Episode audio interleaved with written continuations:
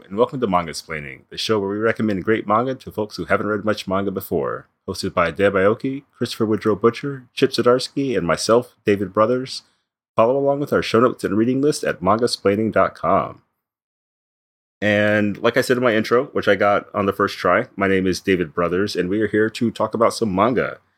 This week, we're talking about Tite Kubo's Bleach, which is one of my favorite series and has been basically since I started reading Shonen Jump around whenever the magazine started in the US, 2002, 2003. The physical magazine, you picked it up off the racks? Whoa. Yeah, a couple years ago, I went to my grandparents' place and they still had half of the phone book volumes in the Oh, wow. garage, which was very surprising. And they weren't as gross as I would have expected for something that's been in the attic for 20 years. but yeah, so back in the day, they used to publish Shonen Jump in print in the US, and it was kind of a phone book a phone book type anthology, let's say, where there's a bunch of issues and they're all maybe 200, 400 pages long. And it was an amazing way to read comics. I'd read like Marvel Comics Presents as a kid. I'd seen a little bit of 2000 AD by that point, which are all mostly short stories in an anthology. But these were like whole chapters, whole issues. So it really made an impression. And Bleach was one of those that really caught my eye because it had such like a funky style. Like it was clearly manga. It was clearly like Japanese comics. But something about the proportions and the styling and even the chapter titles for the different story arcs that were going on. It just felt different. Hmm. And in terms of American perception, for a long time, the big three in manga were Bleach, Naruto, and One Piece. Three series that started more or less around the same time and all went on to like great success and then kind of differing success over the years. Naruto ended a few years back and relaunched as Boruto, which is the story of the son of Naruto. One Piece is thousand plus chapters in at this point. Like I think it's neck and neck with like Action Comics, and in much much less time. And Bleach is one that just kind of ended and then went away. There haven't been a lot of movies, there haven't been a lot of you know supplementary material, but they recently animated the last story arc for the manga, which kind of brought me back into thinking about how much I enjoyed looking at this book. And all that long preamble is to say, I wanted to bring this to Mangasplaining because it's such a singular work that I think you have to read dozens of volumes to really get it, like to kind of grow along with Kubo and those characters. But I really want to talk about the beginning and ending of shonen manga with the gang. So I thought reading the first volume of Bleach, the one that captured my eye, you know, back when I was but a young lad, and then the beginning of the final arc of Bleach, which brought me back into the fold That's where I'd stopped reading Bleach for a long time. Kind of a weird idea. One might even say a cockamamie idea, but we're going to go for it and talk about the Bleach Volume 1 and 55. So we should say Lance Caselman and Joe Yamazaki get translation credit for Bleach. And Andy Ristaino did the touch up and lettering art on the first volume. I think different people were working by volume 55, but we'll get there later. So I'm obviously very in the bag for Bleach, and I like it. I think it goes interesting places, and I don't want to tilt the discussion one way or the other until I find out what the gang has to say. So, Christopher, how do you feel about Bleach? I had the occasion to. I read this when it came out too. I was reading Shonen Jump off the racks when it was released. I was working at a comic book store then. So, uh, Shonen Jump, I would love to just spend the whole episode talking about the, the physical Shonen Jump monthly Right. books in North America because it's so interesting and why they had to change is so unfortunate. But I actually had the, the good fortune to go and reread the, the, the not oft mentioned fourth horseman of these particular apocalypse people, which is Shaman King, which was the other Oh, yeah. series that was in Shonen Jump that launched at around the same time. But creator Shaman King had kind of a falling out with the Shueisha, with the Shonen Jump staff, and moved his work over to Kodansha. And it's just been in the process of being re-released by Kodansha. So I actually started at the beginning and I read the first omnibus volume of Shaman King because, you know, I didn't really get into it back in the day, but it's like, oh, there's got to be something else here. And yeah, rereading this was a, was very similar as an activity because there's a lot of stuff that did not age well in both Shaman King Volume 1 and in Bleach Volume 1. there's none of it is where it ends up being. And actually, from the first chapter of both, I had a really hard time figuring out how this actually ever got popular. By the end of the first volume, I was in a different place. I was like, okay, I could see how he's, but I, I could not figure out how he got through like the brutal slog and that is the shonen jump like mill right? Where they're like oh you're not popular on your first three chapters you're done. And we saw that a little bit with i was thinking back which shonen have we read? Shonen jump have we read? Thinking mm-hmm. about it back about naruto and my hero. And naruto i think we we all realized got massively retooled after like the third chapter. That was already the third version of naruto that he had tried to do before they published it. So i am uh I'm a little shocked at this at the volume one because I think it is. I don't think it's good, but it has a lot of things in it that a certain young fan might really enjoy. So I could see how it could hook you. Mm-hmm. But it's just, I. This is this was when did Bleach? When did this originally come out in Japanese? Do you know? Uh, two thousand two. 2001, I'm sorry. Okay, so t- over 20 years ago, the formula for the first chapter of a shonen jump title has come a long way in 20 years. Was this was the big thing because I could see the I could see the formula going along with with chapter 1 and then with volume one mm-hmm. And you we often talk about it like it's a formula that shonen jump uses, so how much has it really changed? But like yeah, I there's a lot going on in this first book. So yeah, I didn't enjoy it, but I think it's interesting and I think I actually loved going and reading volume 55 as well. Uh, I'll save that for the second half.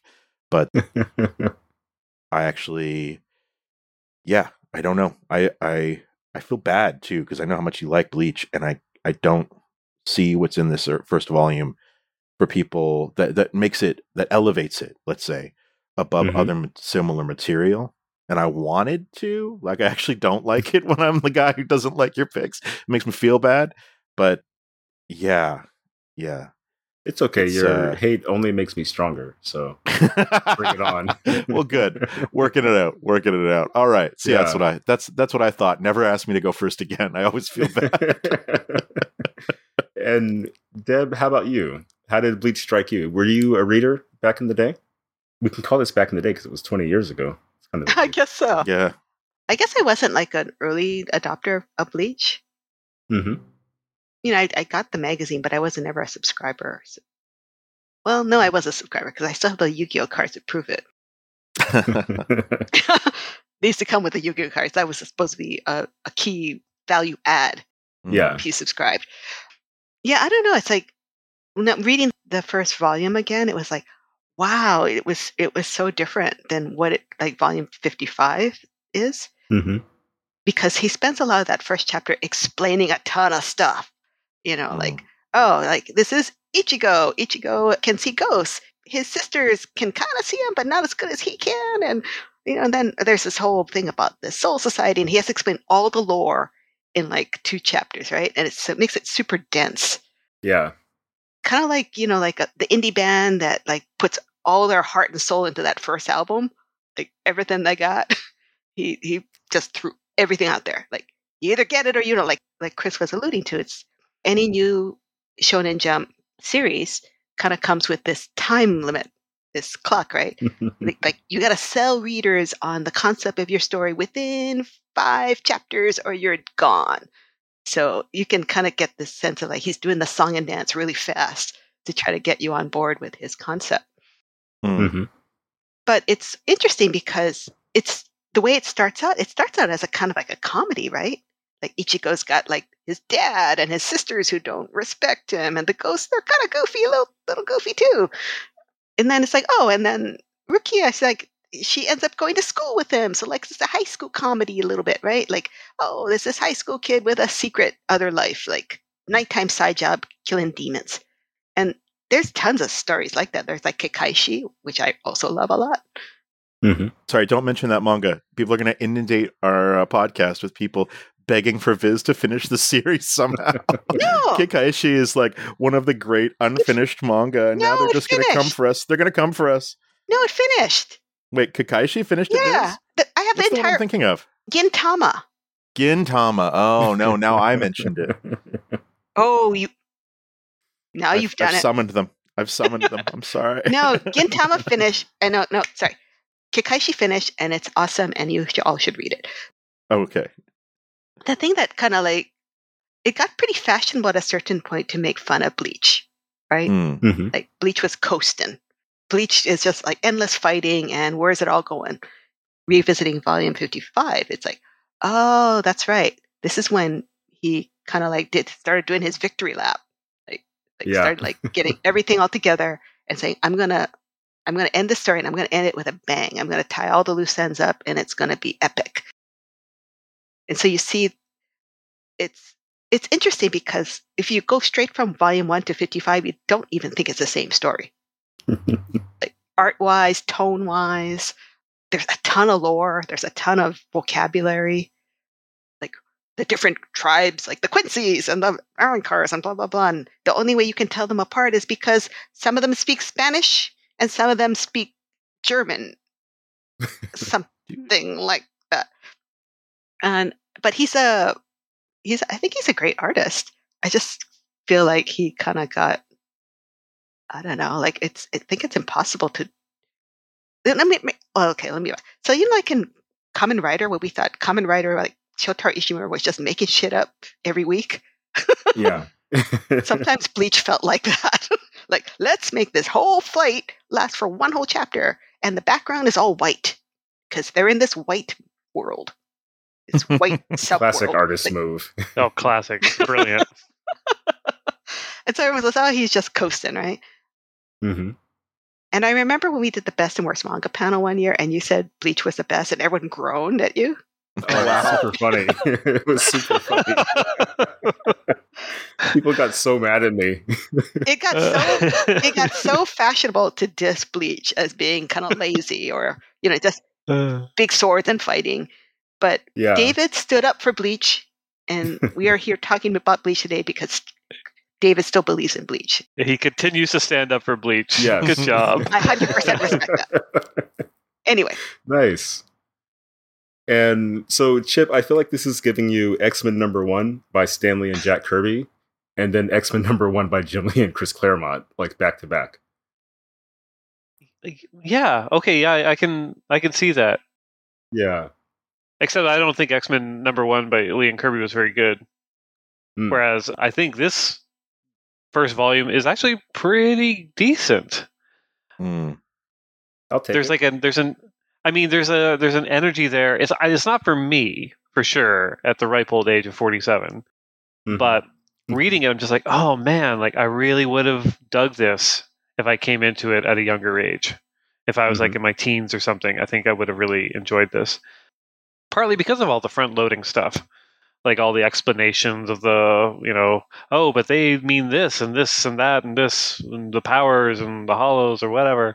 I think I would have dug that a lot as a younger reader. And the Mhm. energy and the humor really spoke to me.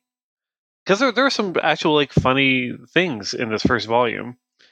Like I forget her name, but the, the girl who imagines her racing against him. Oh yeah, Orihime. They pass the other racer. She's like all of a sudden she's uh, got boxing gloves, and then someone from the crowd comes out with a gun. it just makes no sense. It's super funny, and then she comes to reality. She's like, "Look out, run, me! I mean, champ!" Yeah. Like it's it's so dumb and so funny. And then like then there was like the the really kind of like the tender moment, like the story of like the deceased brother and the, sister, and when the sister finally gets to say like "Have a nice day." Mhm. right at the end of her life, the thing that she was supposed to say to him before she realized it was like the last time they'd see each other. I'm like, that's actually really sweet, and especially in like kind of a young person manga. Hmm. It's like it's it's it's almost too old of an idea for kids for the youth, Hmm. but but I think I think it really really worked here. And it's super sweet. I, I know I wasn't necessarily a fan of the art, but I was a fan of the energy of the art. You could Mhm. tell in volume one that they just want to get as much onto the page as possible. Like they're just like, all right, let's do this, let's do this, let's do this. Like this is my shot. And yeah, I, I liked it. I actually liked volume one more than I like volume fifty-five. Interesting. Mm. because like it's funny you compare this like x-men 1 to x-men 1 but that's Mhm. kind of off. I think it's x-men 1 to like x-men 257 or 259 or 362 because at least with that second x-men 1 you're kind of introduced to it and like everyone still kind of explains like oh Mhm. i'm the best at what i do. What i do isn't very nice. Oh oh share. Uh, you know if i touch you uh, i steal your powers whereas volume 55 here did not have that. Like volume 55 i'm just like what? What are they saying? Who are they talking about? What is this? What's that guy? Like the, the language in volume 55 is just so is as convoluted as like any kind of random issue of the x-men from the 90s or something. Yeah. for sure. I, I felt like my i felt like my dad. I felt like i felt like if I had handed X Men to my dad, like, you just got to read an issue, you'll get it. And my dad's just like, what are they? Some totality of my psychic powers? What is she talking about? Like, just like, it, it- felt like that kind of language to me now as an old man. Hmm. I love it. I was curious how it would hit because, like, I realized reading these back to back that shonen manga build up so much lore over the course of the series. There are all Yeah. these Hmm. like major villains that last for dozens of volumes and are never mentioned again except when the hero needs motivation. There are all these like special powers and things. In the first volume, Rukia is like, "I lost all my dark force." They never call it that again. like it's just you know, like he reinvents the setting and the story so often. What did you think of the art in Volume Fifty Five? okay, uh, my I think my expectations were higher Okay, because we've we've done this before a little bit, like with My Hero Academia. We we we read volume one, which was like okay art, and then I remember Mhm. you showing us like, oh, here's like volume whatever. I'm like, oh wow, they really stepped up. Whereas with this, I'm like, oh, they stepped up in some ways and back in others. Like there's definitely Mm. a lot of like cutting corners in the later volume, and there's a discrepancy between the various artists working on it because it feels like there's multiple artists working on it. Like just some really kind of weird light detailing that just doesn't help at all. Versus like kind of some of the bolder figures. So I'm just like, oh, it's such a it's a weird mix, I think, volume fifty five. hmm So it was, yeah, strangely, even though it's more amateur, I probably like the art in volume one more.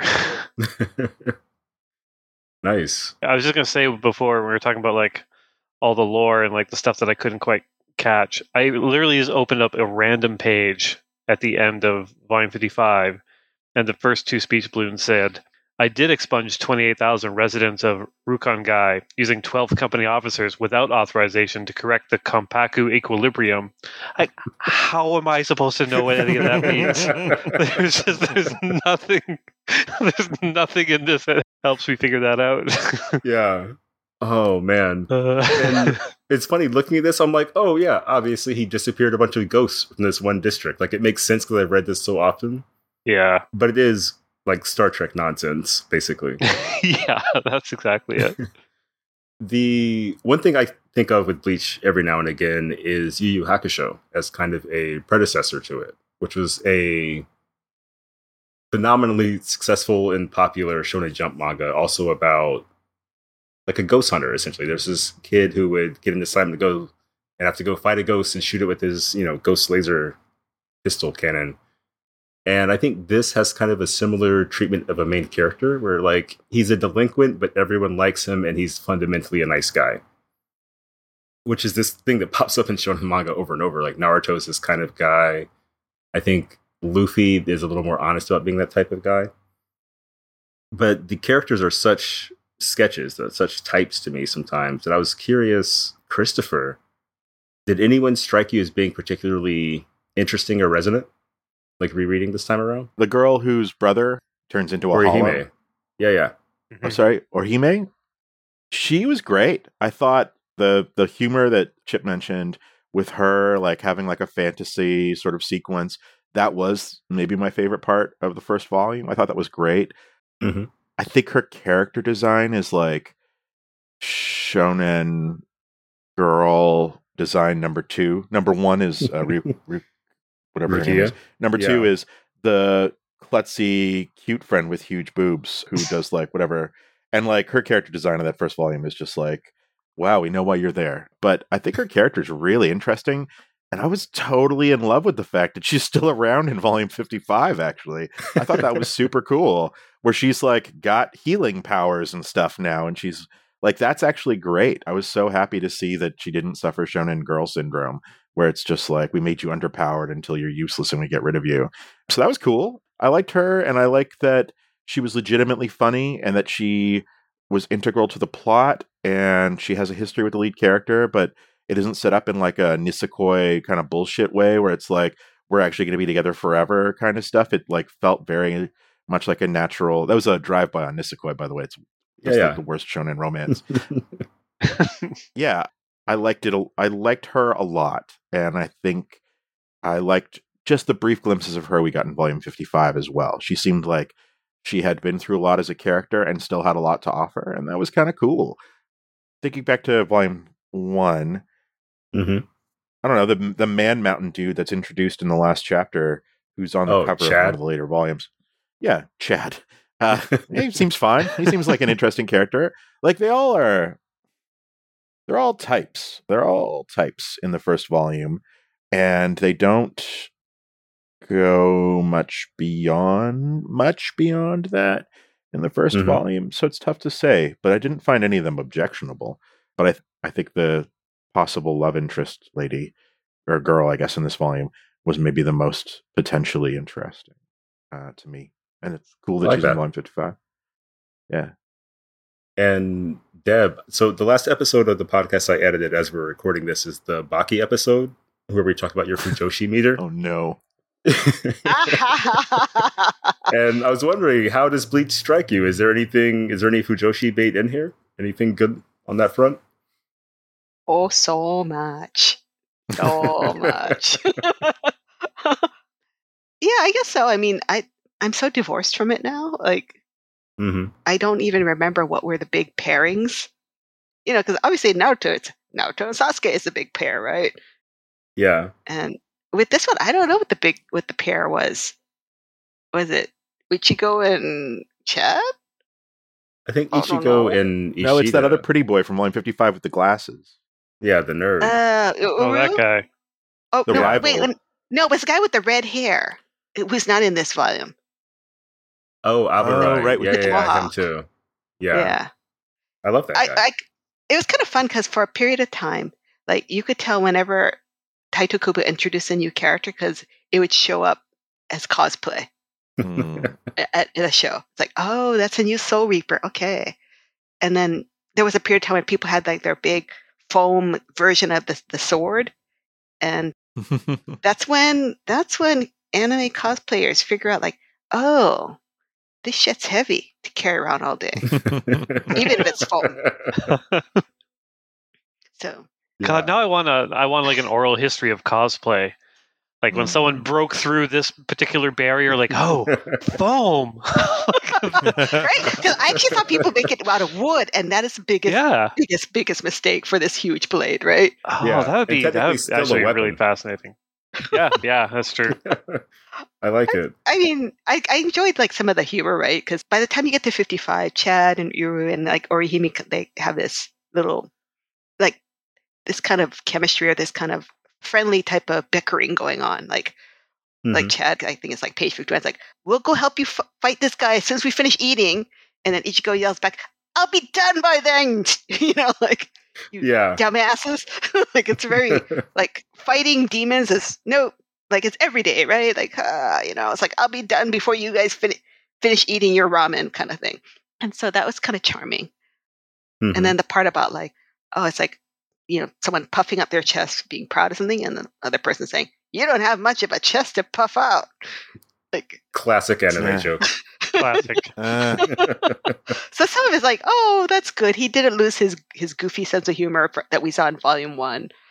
hmm But you know, as far as like the Fujoshi thing, like it's, I think he's just always had really um some pretty studly male characters, Yeah. but he's also had really good female characters, and he's also had some nice diversity going on. Like Chad is Mexican, Ch- Japanese. I think there's been some, I don't know about black, but dark skinned characters. So it's kind of been neat to see that he introduces so many different types of people: old, young, big, big, thin, short, tall.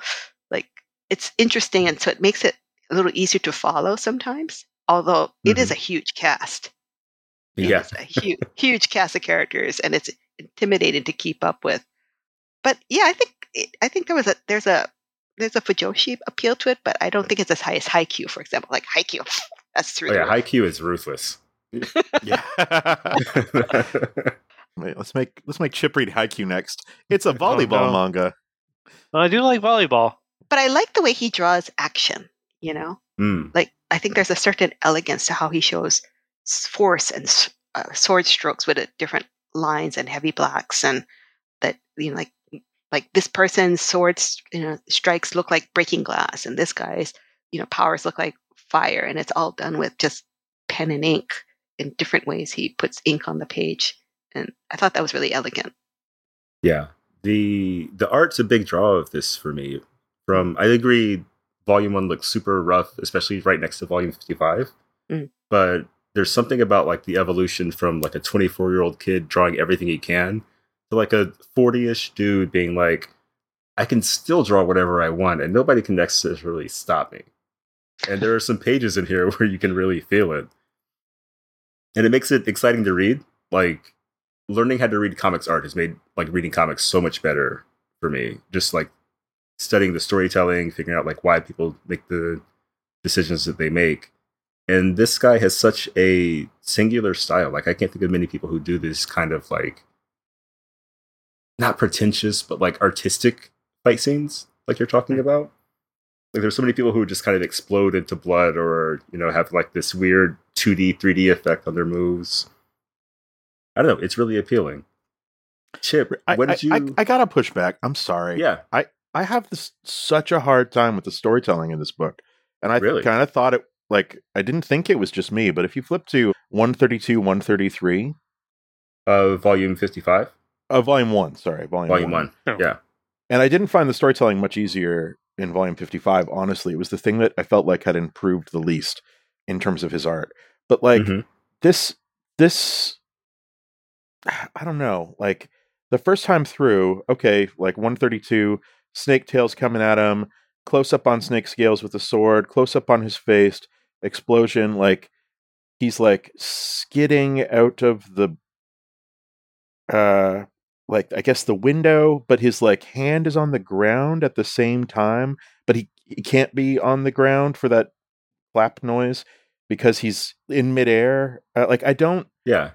I, I find it very, very hard to follow when people are fighting. And he does this thing where like he doesn't show a lot of the impacts sometimes. He'll like have someone about to attack on the end of a page, and then at the beginning of the next page, the attack has already happened, and we're seeing the like it, it really feels unconfident in a way that a lot of the other shonen that we've read be, like there are more direct actions. I think we were talking about you brought this up with Ranma with Rumiko Takahashi, where mm-hmm. she's not generally showing every single movement. She's just showing sort of like the before and then the after kind of a thing.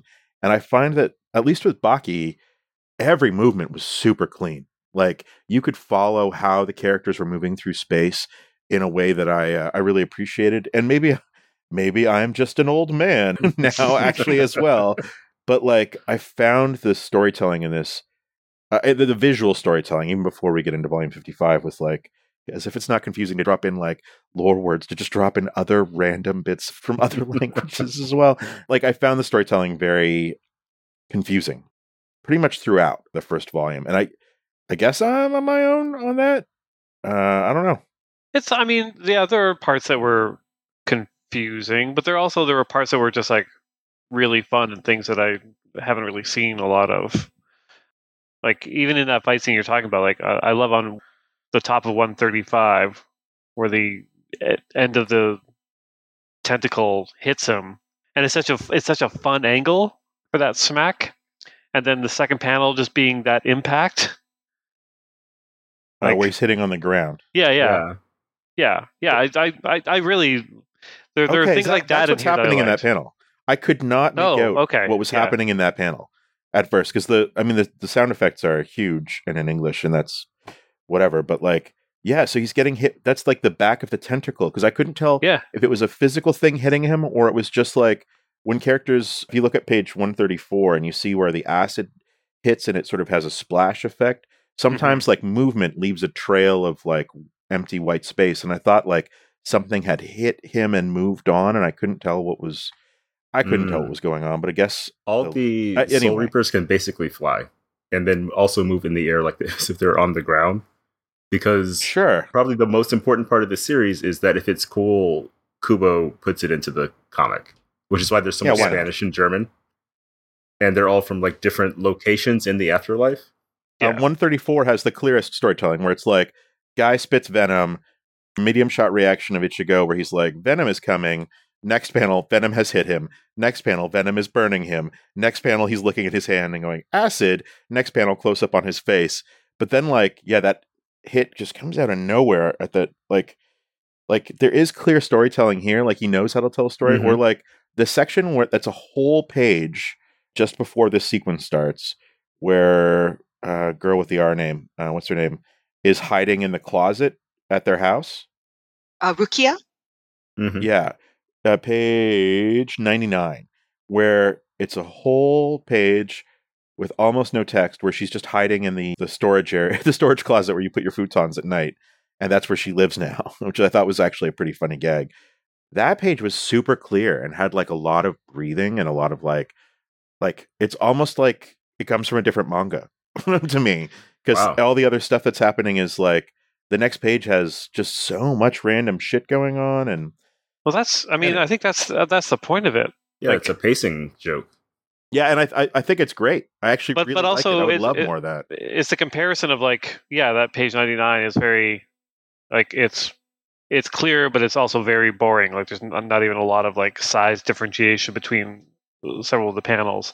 But then when chaos happens, then it gets confusing. Like, I, I think that's kind of part of the appeal of those fight scenes is that like Mm. it's some of it's hard to make out on the first go around, which is how it would be in that fight but then if you look at it it's, again it's unclear on the page because it would be unclear in real life that's a stretch bro no i'm no I'm, it kind of works. There's some merit to it because yeah Sure, especially yeah. especially especially no especially once you hit volume 55 because a lot of the action is like really weird kind of close-ups and weird crops so it's it's it's very much like kind of throwing you into it and kind of discombobulating you a bit as a reader i'm not saying it's necessarily successful but there's clearly stuff in here that is successful that shows that they know what they're doing like one 115 like there's some really nice panels in in this volume one.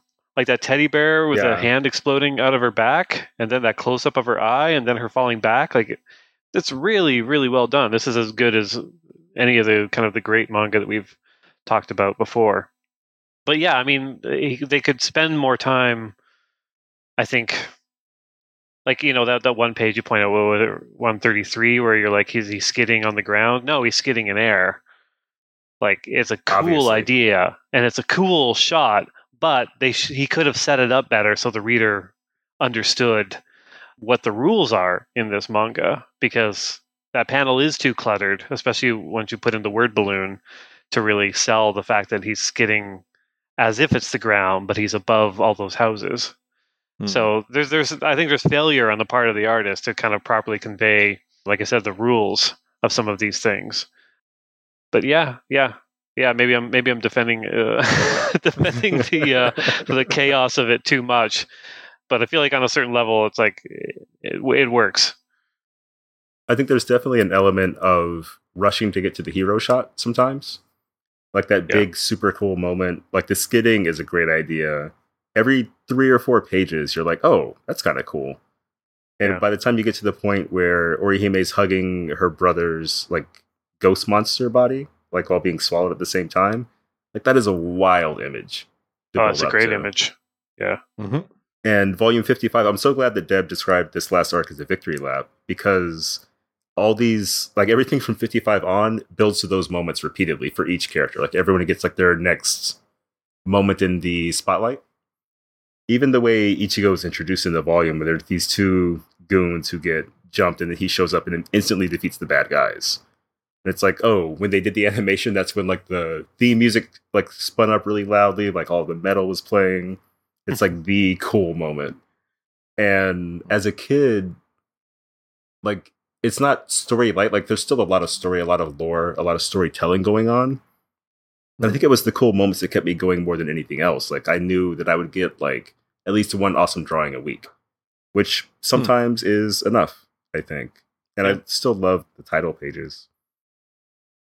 But so I want to end before we do final thoughts with a question of the shipping variety. Because one thing is that when Bleach ended, the final pairings were slightly controversial. People weren't super happy with the choices that Kubo made. So, Deb, who do you think Ichigo ends up with in volume in the final volume of Bleach? Who's your best guess? Isn't that super spoilery? Yeah, but Well, I mean, we'll point- let people know if they want to if they want to fast Yeah. forward. I'm pretty sure it's Orihime, right? yeah, Chip, who's your who's your guess? I have no guess. I don't know who any of these characters are. He has no, he has no skin in the I game have. I have, I have no Yeah. context really for any of that. Christopher, how about you? Who do you think he ends up with? If I had to pick, I'd pick Orihime. And you haven't read this before, right? No. Uh, why would you pick her over Rukia?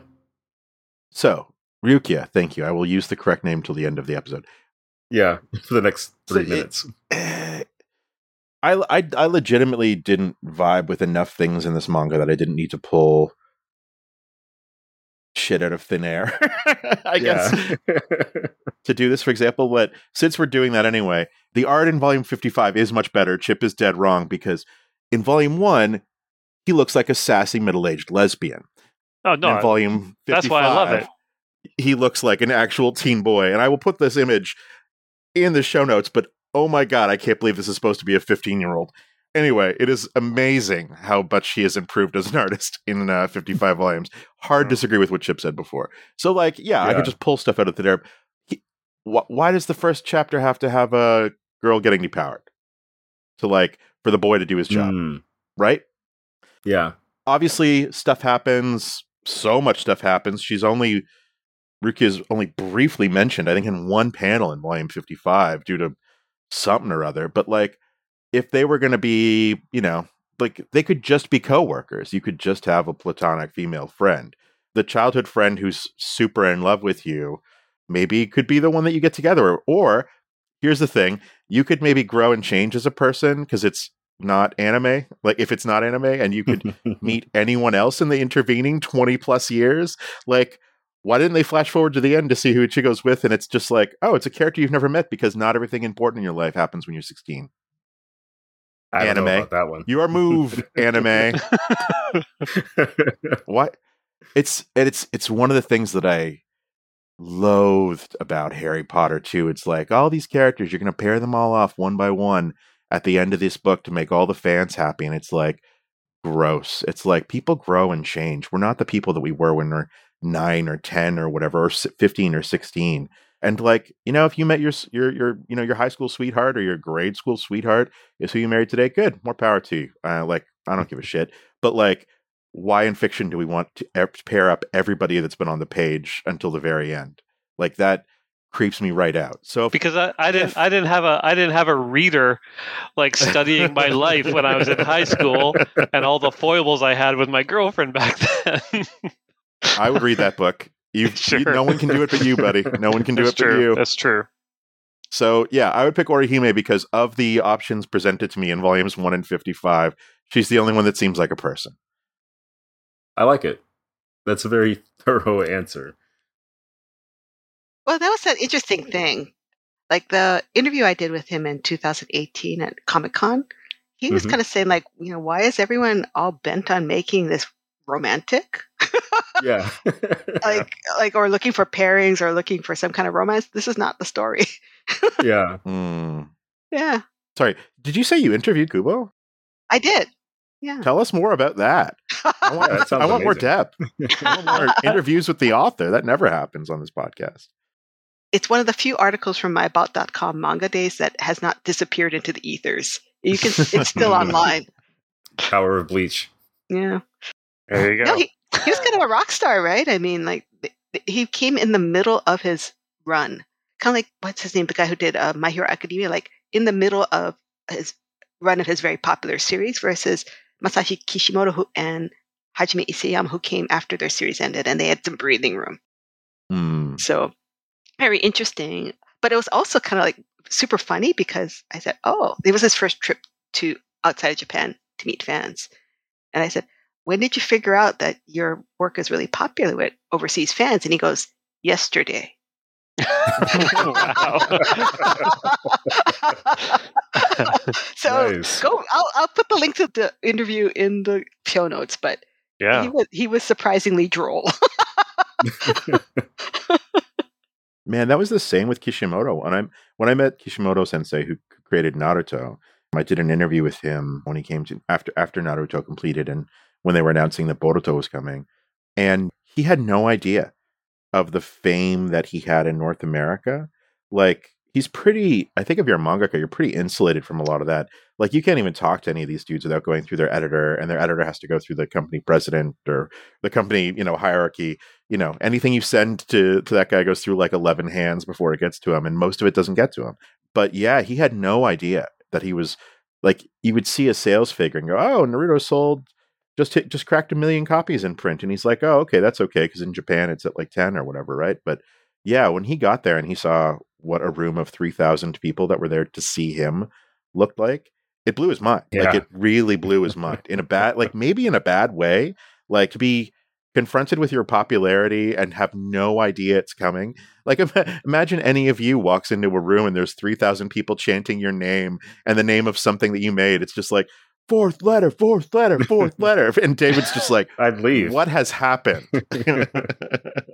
But also, I need some money, so I'd probably roll with it for a little bit. I don't know. yeah, yeah, yeah, right. yeah. so Man. yeah, it's that's wild. That's wild. Cool. So we should do final thoughts. I'm gonna go last as my, you know, host Fiat, and let's go Deb, Chris, and then Chip. Deb, what are your final thoughts on our little experiment here with reading Bleach?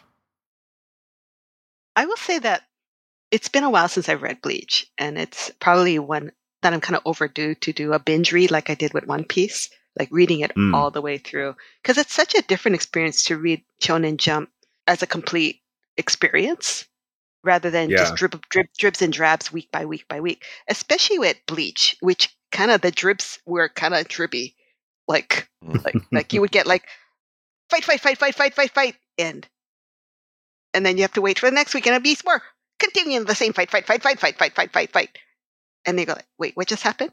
Like, wait, who is this again? And like, like there's a lot of pieces going on, and so it would do me good to read it all over again and appreciate Yeah. it anew, and really get the sense of the the arc of the the evolution of the story and where it eventually went.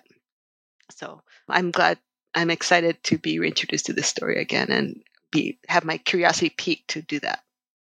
I'll count that as a win. Christopher, what's your final thoughts on Bleach? I liked I liked it better than on this reread from, you know, 20 years ago. I liked it better than I liked Shaman King in the reread recently, actually. Mhm. Not a lot, but I also didn't skip to the end of Shaman King like we did with this too. yeah, volume 55 was impenetrable and I think the X-Men comparison is so funny because it is just full of Claremontisms where it's just like someone's talking and then they slip into German for two words for no reason. Uh yeah, like awesome. Loved it. Very Nightcrawler Yeah. yeah so uh, it was a it was a really putting my meta textual hat on for a second it was a good episode of the podcast uh, to do this i'm actually super on board with it because i think we have done the how does a creator develop over a long period of time both in structured and unstructured ways but something like this it's it's such a singular work and i think that that's i think i was maybe on board with that idea, but hearing you guys talk about it actually has maybe convinced me a little bit more. It's like, yeah, he's just like he is kind of a rock star where he's just like putting everything he wants to put onto the page at all times, whether it strictly works or not. And I think that's really cool, actually, uh, in on reflection. But it doesn't make for the best reading experience for me. But you know, he got 70 plus volumes, so he must know what he's doing, right? Like he he beat the Shonen Jump system more or less. And I will actually ask you a question just because I, I I get to. Yeah. So so Bleach ended. What was Burn the Witch? Burn the Witch. Because there was like a he did a weird is- sequely thing. Like what is going on with that? I don't. it's I a standalone understand it. story. I mean, it's almost But isn't it- literally Excalibur to this is X Men, and that it's set in Oh, U- really? the UK. It's about dragons and their Oh. similar powers. But it's, it's set like in a same very universe. thin tie-in. Yeah, same. There's. I don't want to say too much because there's like uh, plot reasons that they kind of get into. Okay. Wild. And I like the fact that you could dress up like any of the girls in his class, like like that uniform, that school uniform that he like designed for this, it became cosplay because it was so popular at a certain point. So Mhm. there's something here. I wish I wish it was more obvious to me uh, on reading it, and I'm glad I got to get a little bit more out of it from talking to you guys about it. But yeah, it's not going to go on my favorite shonen list, unfortunately. But yeah, I'm glad I got to read it. Thanks. I'm gonna call your bluff and get that list at some point. We're gonna get down to the video. Yeah. I will I will drop into the other window and make it right now. Chip, how about you? How was this experiment on your side? I I think it was a it was only a, a failure in the sense that like I bounced pretty hard off volume 55 because I couldn't I couldn't quite follow or, or get into any of it. Yeah, Uh, but I I still quite enjoyed volume 1 and I recognize that I would have enjoyed it even more if I'd come into it at a bit more of a formative age, I think. Hmm. But it's it's it's one of those books that like I could totally picture handing off to like my 10 11 year old nephew to like hey you know you you, you finished naruto all right check this out Yeah, and i think i think they they totally get into it even now My 11 year old Nice. nephew loved Bleach. That's your, that's your validation. Someone in my family loved it, so you're good to go. i don't need validation it was David's. It was David's. Not that he i just know i just know Yeah. I just assume I get validation all the time. It's really a big problem. I'm talking about with my therapist. but um, too real for a moment. Yeah, Bleach Volume One and the Fifty-Five. There's, I think there's a lot of merit to what Christopher says, even though he's completely wrong about the series and storytelling. Because there was a point where I kind of quit reading Bleach once they got to, I think the high twenties, early thirties in terms of volumes. I was like, there's like one or two cool things happening each volume, but like not a lot that I'm really feeling. So I took a long break from it. I think I said when I pitched this series that I was still getting the Shonen Jump subscription, the digital app. So I would always flip past it every week, getting to the comics that I actually wanted to read. And at a certain point, I was like, man, like these drawings are getting really good again. And then I kind of Hmm. slipped right back into reading Bleach just in time for the grand finale. And something I really appreciate about that is how, like, seeing one guy push his craft and his characters in a bunch of different directions. Some, to be fair, exceedingly cliche, like the everything with romance in this series. But then there's also a lot of moments that are like, here's our hero in the rain talking about like what his mom means to him, like these like neat little hmm. melancholy bits that punctuate the bombastic action and the focused totality of his psychic powers. It makes it such a strange series to read sometimes, but kind of fun at the same time. It's very light despite dealing with such heavy things. And you're almost guaranteed to see something really awesome, which is, I think, what I want most out of comics these days. Hmm. But yeah, it is also a book meant for teenage boys, so there's only so much you'll get out of it in your 30s and 40s, I believe. But that's fine, right? Hopefully. yeah yeah I was already Yeah. too old the first time I read it, so that's on me. i've been jaded since i was born right? but thank you all for talking about Bleach with me. It's been fun getting perspectives on something that I like so much and have flipped through so often. Even just the title pages or something like I would call myself a fan of. I got a bunch of screenshots of Yeah. those. They're all like named like good Radiohead songs, is the only way to explain it. oh, that's great I did have one last final thought. Uh. yeah. Speaking of songs, they give an Ashley MacIsaac song as the favorite song of Rukia. Rukia? Uh, I forgot her name already. Rukia in the last page. If you flip to the very last pages of volume one. It says what uh, Ichigo's favorite song is and what Rukio's favorite song is. Rukio's favorite song is Wingstock from Hi, How Are You Today by Ashley MacIsaac, who's a Canadian uh, like rock fiddle player, which was like, yep. oh, that was kind of cool. I like I like that. He gave her like real depth. That's like a weird ass song to pick. It's a very specific period in time. It really is. yeah, yeah. Amazing. Well, We'll have to dig it up. For uh, the Ichigo's is, is from Bad Religion, so there you go, from Stranger Than Fiction. So we'll put maybe those will be our closing. Maybe we'll put little snippets of those in the episode There you somehow, go. and not get Yeah. demonetized. We'll see how it goes. Well, that's what's really fun about him, right? Because he seems to really love. He he mentioned in an interview how much he loves listening to music when he draws, and that influences how he draws. And he uses a lot of funky English in his yeah. title pages. he also draws some pretty nice looking clothes that doesn't exist in real life. So I think he's pretty. He's hmm. a stylish. he's got a He kind of always gave me this vibe of the guy who's drew manga, but he was not a nerd. Like he had, he had a Yeah. life outside of comics. I will say I forgot one thing in my final thought. One of my favorite jokes, the second best joke in comics after people getting confused for other people is when someone draws poorly in a well-drawn comic book. Kills me every time. So every time Rukia explained the Soul Society stuff with the little bunny drawings, yeah, I was done. yes, that's so good. Oh my god, I forgot about that. and I think they made little charms and stuff out of those characters. It's like a running joke through the series. But yeah, so we're gonna take a break, come back with some shout outs, and then uh, probably go home and read some more Bleach. We'll see you in a bit.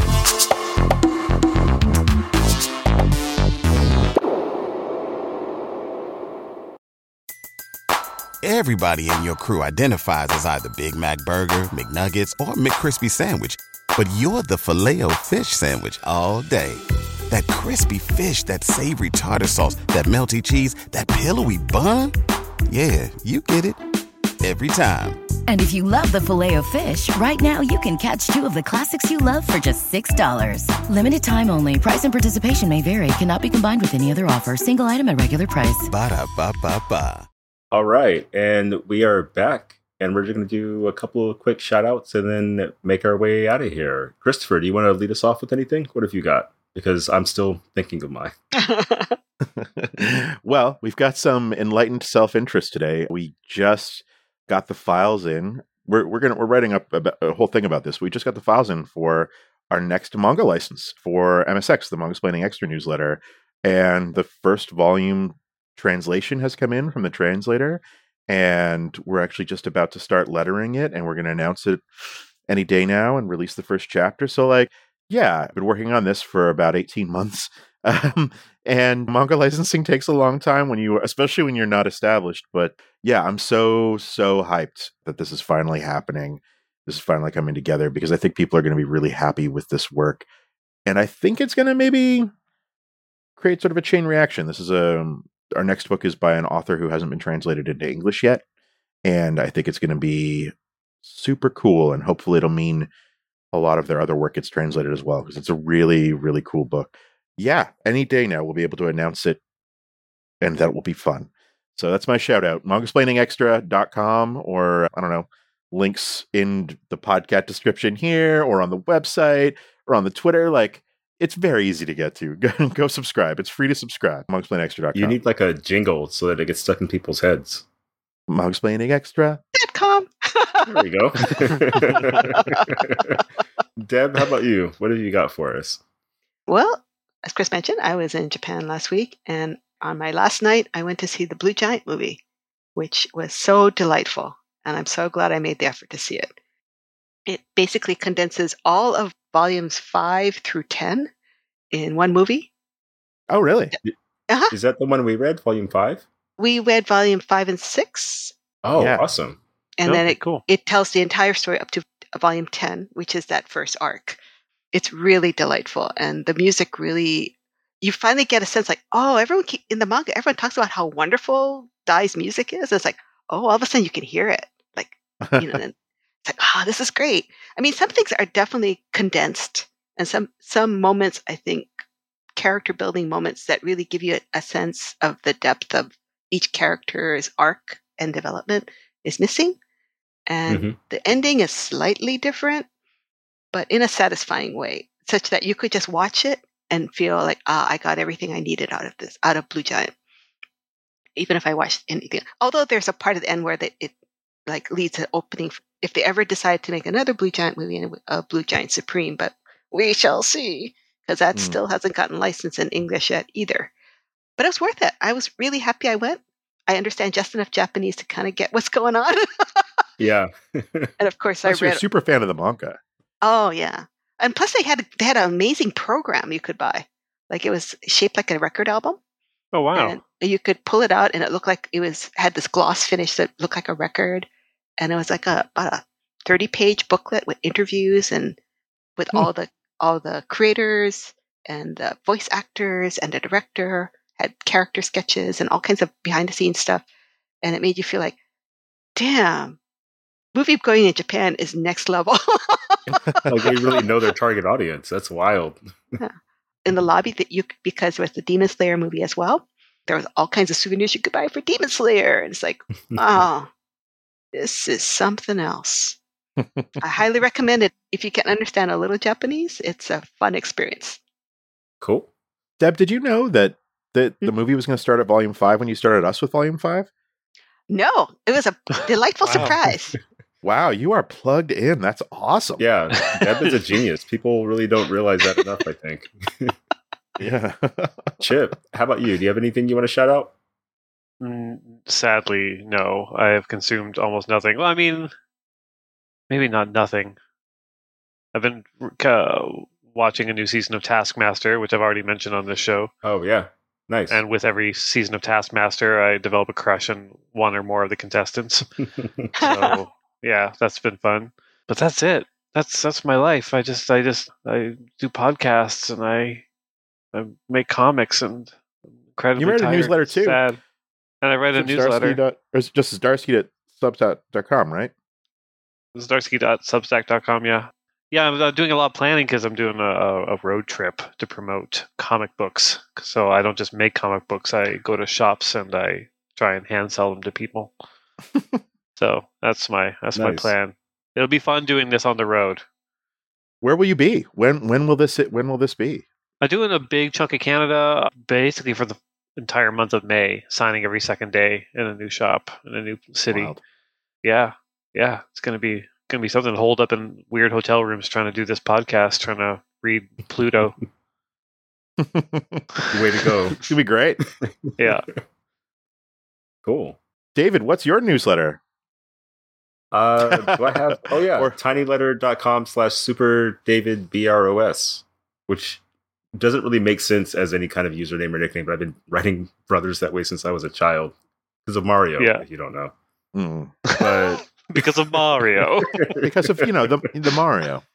yeah, the Mario Mario's of the New Jersey Mario's. Yeah. Earlier, when Christopher said, I think Chip and Deb also agreed that like finding Bleach at the right age is very important. And something else I found when I was very young was Spider Man. Like I've been Spider Man was my first comic. It's one of my favorite things ever. And I kind of dip in and out of reading the comics these days.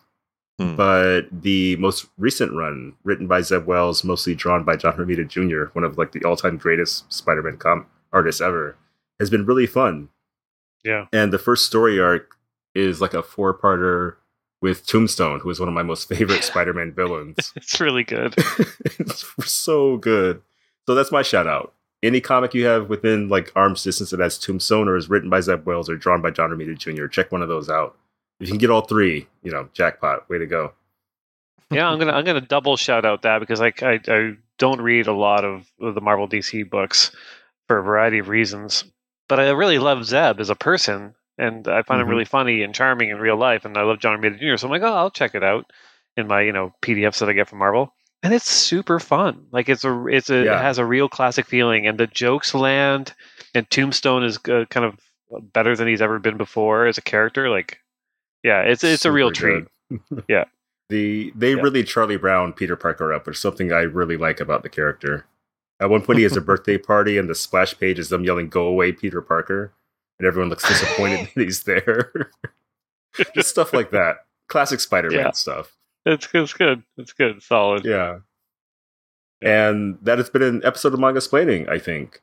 We read Bleach Volume 1 in 55 by Tite Kubo. We shouted out some cool stuff, and hopefully we enlightened all of our listeners as to all the different perspectives there are on the masterpiece that is Bleach. Anyway, we will see y'all next Except, except, why is it called Bleach? oh yeah. sounds cool. I, I really think I think someone asked him this after the series ended, and he was like, it just had a cool sound, a cool feel. He also designed like the logo with the flames coming out of the side. Yeah, which I feel like says all Named you need after to know about first album. Bleach. It's same name as Nirvana's first album, right? He Hmm. likes Oh. music. Someone Yeah, pin I him down on that. get- You have access to Tite Kubo. You'd be like, come on, Nirvana, just admit it. Yeah, If only someone had interviewed him at some point, point, could have asked it at the time. But oh well. we'll have to engineer another one. I tried, but I have a sensitivity towards asking the questions that would have, have an artist look at me like, seriously, that's what you want to use your time with me to ask? I have no shame, so hook me up. I will make it happen. But that has been an episode of Mangasplaining. We will catch y'all next week.